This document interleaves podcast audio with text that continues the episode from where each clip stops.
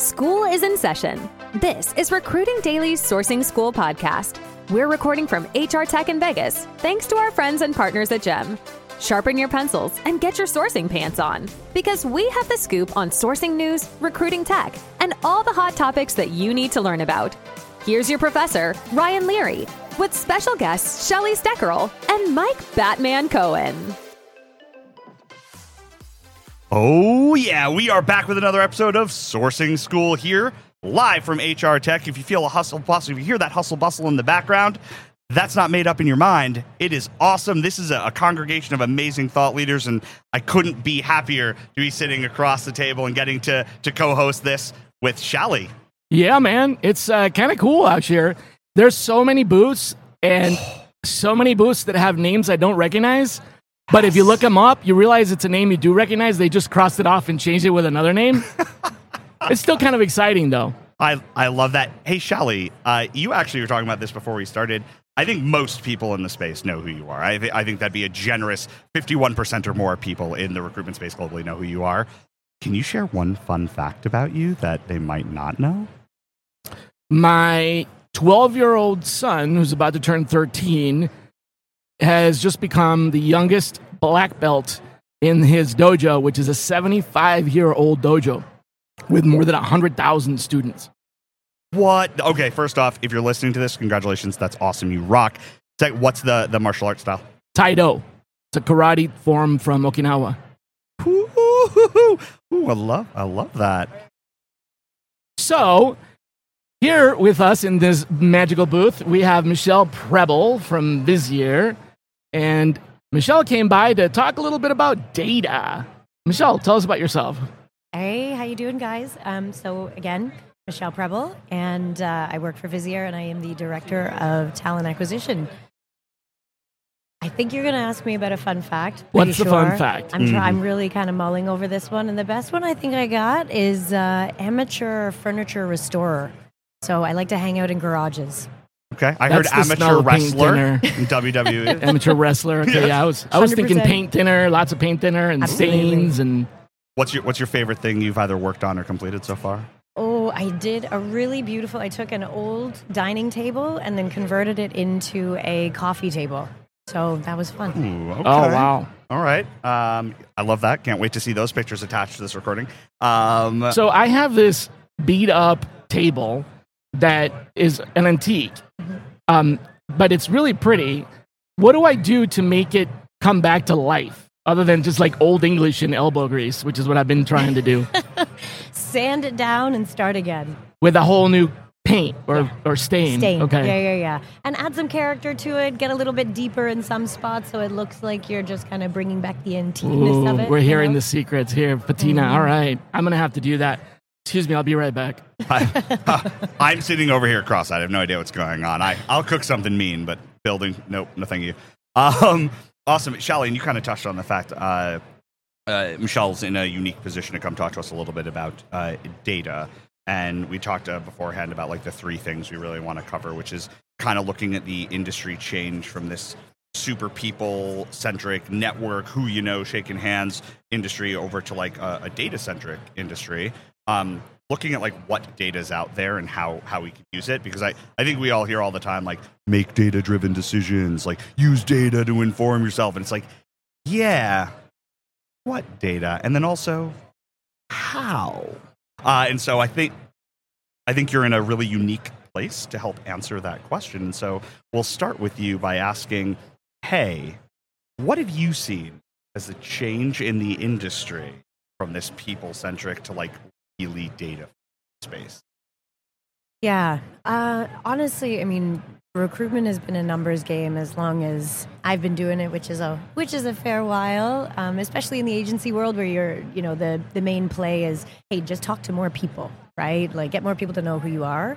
Um, this entire time, you're you're collecting all of this incredibly unique data about these people and what they look for and their salary uh, requirements and um, you know, identifying trends, but then how do you track that information and then put it somewhere that somebody can access it as opposed to going into systems of record um, and then just reading notes, right? Because it went from, hey, record your conversation and write down what's special for this person and then go back in there and read it when you somehow come across this person in a CRM at some point in the future. And so the way that we've now sophisticated the industry and search is that like we know how to take data now and push it to people and make it accessible in real time that says like hey i'm not expecting you to recall a conversation with a person you talked to six months ago.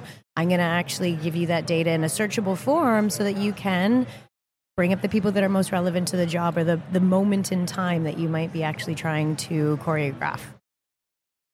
Okay, but this is the biggest obstacle in in ana- analyzing anything related to data. Okay, I, I- I think honestly, it's not having access to the data because you could have a spreadsheet full of data.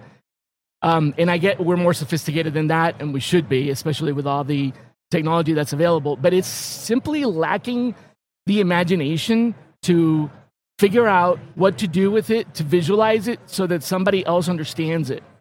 That's to me, that's the biggest obstacle. Would you agree?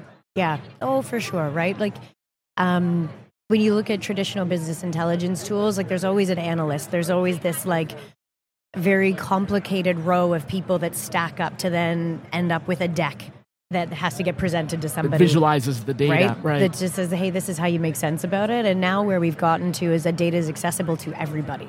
And it's just like, I'm not, you don't need to be an analyst to actually understand this because I'm going to, through the use of various software tools, I'm going to make sense of this for you and just push that information in front of you so you can understand things like, hey, you know, uh, at risk employees and attrition rates. And, you know, when in your talent acquisition team, you can use that data to say, you know, things like, hey, this person is more likely to move than that person because of company tenure. Or, hey, they haven't been promoted for a long time. So that's an at risk person of exit in that organization.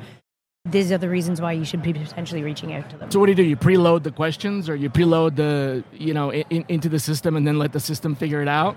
100%. So you have to know what to ask, though. Yeah. So you, but like some of the tools that are out there and the way the TA teams are leveraging this data is because all of those, um, all of those answers are pre-built into the system. So they are taking all of Oh, the okay. biggest trends that are out there, and and again, this is across the entire employee life cycle, right? Not necessarily just recruiting, but if we stick on the recruiting side, taking out all of the things that are important for talent acquisition practitioners baking that into the system so that insights are being pushed to you again it's it's an intuitive tool with the answers baked into it so that you're just getting the insights you're not having to go there and say okay i have an attrition problem like what do i do when i just have this raw data looking at me? It's saying okay well if you have an attrition problem here's the reasons why you might have that and it helps you map it against you know the um, the various reasons why an employee might be leaving that organization. Okay, and it helps you map out aberrations too. absolutely Because one of the funniest stories I have about HR technology and talent acquisition data is a story about a client that had um, decided that they needed to enforce a 40 hour work week because they weren't getting enough productivity from a specific team. Mm. And they were using their data to come to this conclusion. right But after enforcing a 40 hour work week, they found out that productivity went down. Mm-hmm. And then they started asking, why did that happen? Because we forced people to actually work more during their time here in the office. And they realized that the reason that productivity had gone down was because there was an individual who had left and everybody else was carrying that person's workload efficiently, but productivity is slightly lower for everyone because everybody else was distributing that person's workload. And by forcing them to work more, they essentially stopped doing that other person's job. Mm-hmm. And now it's backfired. Yeah. And so this is one of the most important things, right, about understanding what your data is telling you. So what's the story and and what's the actionable insight um, to take away from this, right? And and I think that's where the challenge is, is that when you have that string that I was talking about before of all of these different people required to give you that insight versus hey industry best best practice baked into something that is then going to give somebody the answer to go and then take the action right there's uh, human error is significant when you're working with you know anything that is high touch right? So um, by having you know a software and to be fair you you know asked me this great question at the beginning around how has the industry changed so much? Well, it went from the fact that nobody gave HR or talent acquisition or anybody any tools to work with in the beginning outside of Right. you know a half-baked CRM to a point where now we are drowning in tools. And so probably the hmm. problem now is, hey, what's effective? What does my team need based on the size we are and what our where our milestones are like, hey, what's our growth trajectory and what do I need now versus what do I need when I, you know, hit a different employee number?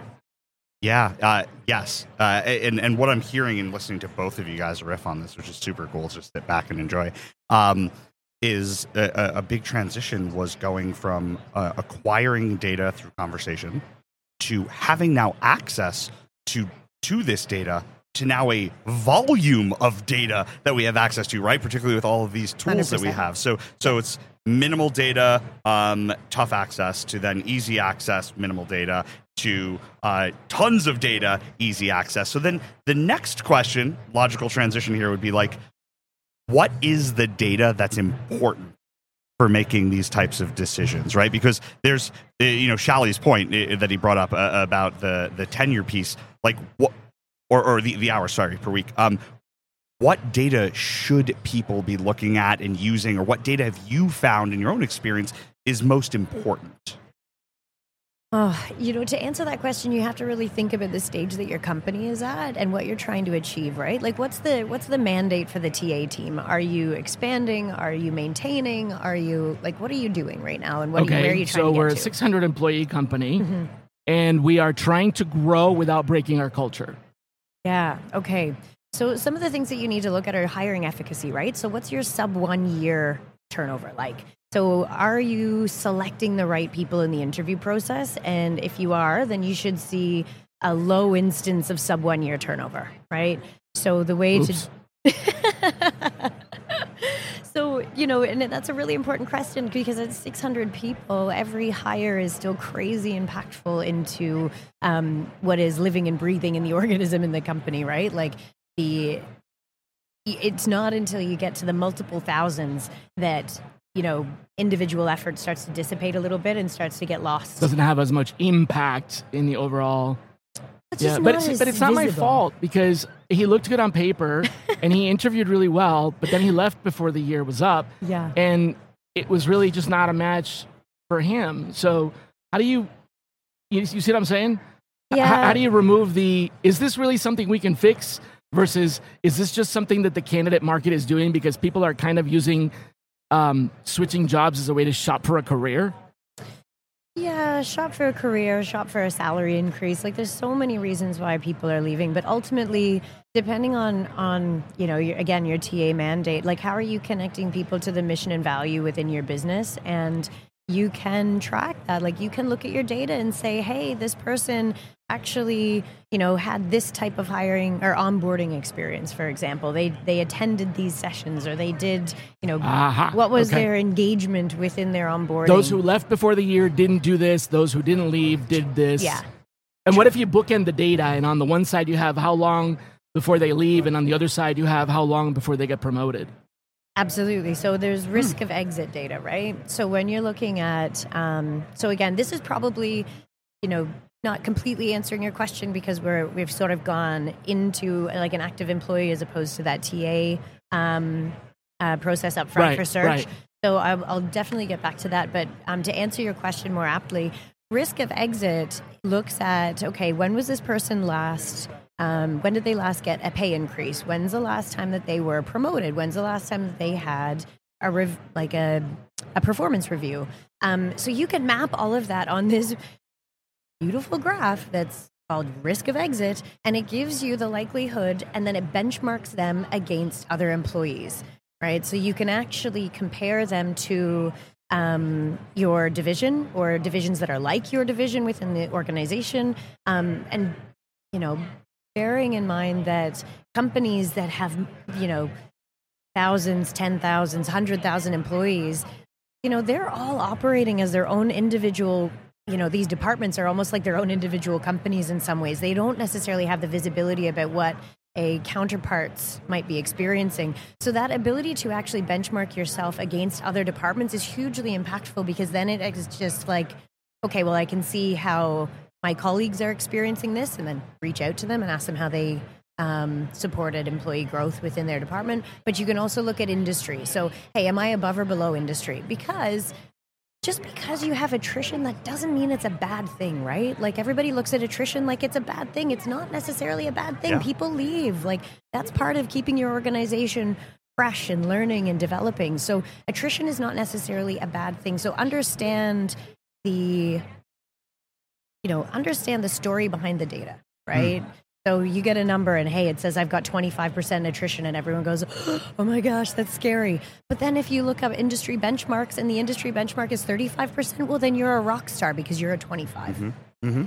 Yeah, Um, I it, so I love this, eh, but my brain immediately goes to like, yeah, but how are you getting this data? Because I want you to know that like, my, and there's no way this is accurate, but like in my brain, I'm like, okay, so you're dealing with like you know a, a ten thousand person company, so there's like ten people locked in a broom closet who have all these columns of information they need, like. Uh, how many days they've been at the company? Where did they work from before that? What industry were they in? And all they do all day is update that information with the 10,000 employees in each of their rows. So like, like I, I well, asking for a friend. Um, how how do companies actually acquire the data to make these decisions that don't involve just like hundreds of hours of data input? A hundred percent, right? Like there's there's not some like secret room where there's all of these people just like pounding away Yeah. on keyboards. No, all of this data is already there. The problem is is that it exists in disparate systems that don't talk to each other. Tell me So about that. This is not extra work. This is about aggregating all of your data and putting into one place that becomes accessible to extrapolate insights, right? So you don't have to do any more work. This data already exists within the company's ecosystem because think of all of those hundreds of you know pieces of software I referenced earlier. You have got data from your ATS, you've got data from your learning management system, you've got data from your HRIS, you've got like hmm. all of this data already list exists within the company's ecosystem. All you're doing is aggregating it into a place where you can actually do something meaningful with it. And that is one of the challenges that HR practitioners have faced for so long is that we have this rich data that exists within company ecosystems and zero ability to leverage it because they haven't had the investment to actually understand that people data is the most important data point within an organization to dictate its success. Ooh, I like that a lot. like that a lot. And, and so, so we're talking about people data, um, which uh, you know we were discussing beforehand, and you were bringing up people data that I I wouldn't have even thought of, right? About like your sales projections based on this year's sales goals over last year's, so that you can predict with some level of accuracy uh, workforce planning for next year. So, how? Oh, gosh. What are the data sources outside of what we normally think of as HR professionals, right? Of, of you know, your point, ATS, CRM, et cetera. Um, and then how how are ways that you're seeing either yourself or and or clients of your company using that data in ways that maybe we don't think about every day? Yeah, I mean, think you know workforce planning, right? It, understanding where. Um, when you need to be hiring and how you're filling your pipeline based on where you're trying to get to from a company. So think of my, I would say the easiest um, example would be um, how do we understand if our sales team at current state can get us our number next year? Well, what if we had the opportunity to bring in um, like information from Salesforce and information from, you know, say that's your CRM, you know, um, and finance data. What's your quota attainment for those people? Uh, and then you take in data from your marketing team. Hey, what's the lead gen? What's our conversion rates on leads? How much pipeline does our sales team need in order to convert to hit their number? So take that and then layer that on top of uh, performance data on sales reps and average tenure and time to hire, right? You take all of that information, and because that's a lot, right? Like that's a very Yeah. that's a My chunky brain exploded a minute ago. that is a chunky bit of data to wrap your head around. But think of how powerful that is. If you can take um, the efficacy of your sales team and then map that against um, how how long does it take me to hire that person that's amazing? And once they come into the business, how long does it take them to ramp? So then I can work with my CRO Aha, and say, so we can predict how many people we need to hire so that we end up with the people that we need. and how long we need to start hiring so that we have them on time. Exactly. That makes sense. So that is how you can get data to get TA a seat on the table. Oh, 100%. Absolutely. So you're upfront workforce planning with your CRO to say, hey, based on your sales team right now, you're going to miss your number by X amount. So we need to get in front Or of based that. on your goal to increase sales by 10%, we can need Exactly. to, yeah, okay. Yep. And we can bank on X attrition. We can um, X on, you know, bank on X contribution rate from your current reps. And then the TA team then starts the hustle, right? You start building that pipeline and that funnel um, so that you can make sure that you've got enough people to bring in for the, you know, the next quarter, the next year. So I got one last question before you leave. US, Mhm. Perth, Vancouver, Yeah. more than 15 years in the industry. What's not changed that surprised you? In the last 15 years in three continents that has remained the same that you are surprised by? Um, relationships and connecting people to, to mission and, and purpose of an organization. So you're It surprises you that that hasn't changed? In some ways, because there's a lot of people that are talking about, oh, AI is going to replace recruiters, and you're not going to need it. that anymore, and and that's just not ever going to happen. Humans like humans. I want to talk to someone. I want to know, you know, the question that I get asked every single interview without fail. Tell me about your culture. Nobody wants to hear about culture from a bot. I want an authentic experience. Yes, we have a fun culture. Click here to find out more. People buy authenticity. People align to organizations based on who they connect with in that interview process. And so that's just never going to change. I wouldn't say I'm surprised, I think, but I think given the amount of heat that comes in around tech is going to replace all of these people and there's going to be no need for recruiters anymore, nah, not happening. I I love that. Yeah, I, it was so funny. I was just thinking, I was like kombucha, ping pong table, foosball. Uh, uh, okay. Clothing optional Fridays. Yeah, yes. Um, so uh, the way I've ended all of these so far is saying um, we obviously have a bunch of people who are listening to you right now and, and taking all this in. Uh, what would you leave them with? One thing. It doesn't have to be related to data or what we're talking about today. That's going to hit them in their mind, their soul, their heart. Something that you want them to take away from this. Oh my goodness. I know. What a question. I feel like you could have prepped me on that one so no, I could say something no, really can't. impactful no, and interesting. No, we want this. We want this straight from straight from the Oh, cuff. Do you know what? Honestly, I probably just did exactly what I'm about to say and being super authentic. Like I Mm-hmm. am me every day in every moment of my job, my life, my at work. And like if you want to be good at your job, be yourself. You heard it from Michelle. Be yourself. Everybody else is already taken. Thank you so much for joining us. I know it's crazy here. Thank you You've got, you're being having pulled in all these directions. So we appreciate having you here. And from all of us, Oh man, that means it's over. You've been listening to the Sourcing School podcast live at HR Tech in Vegas, sponsored by our friends at Gem. For all other HR, recruiting, and sourcing news, check out recruitingdaily.com.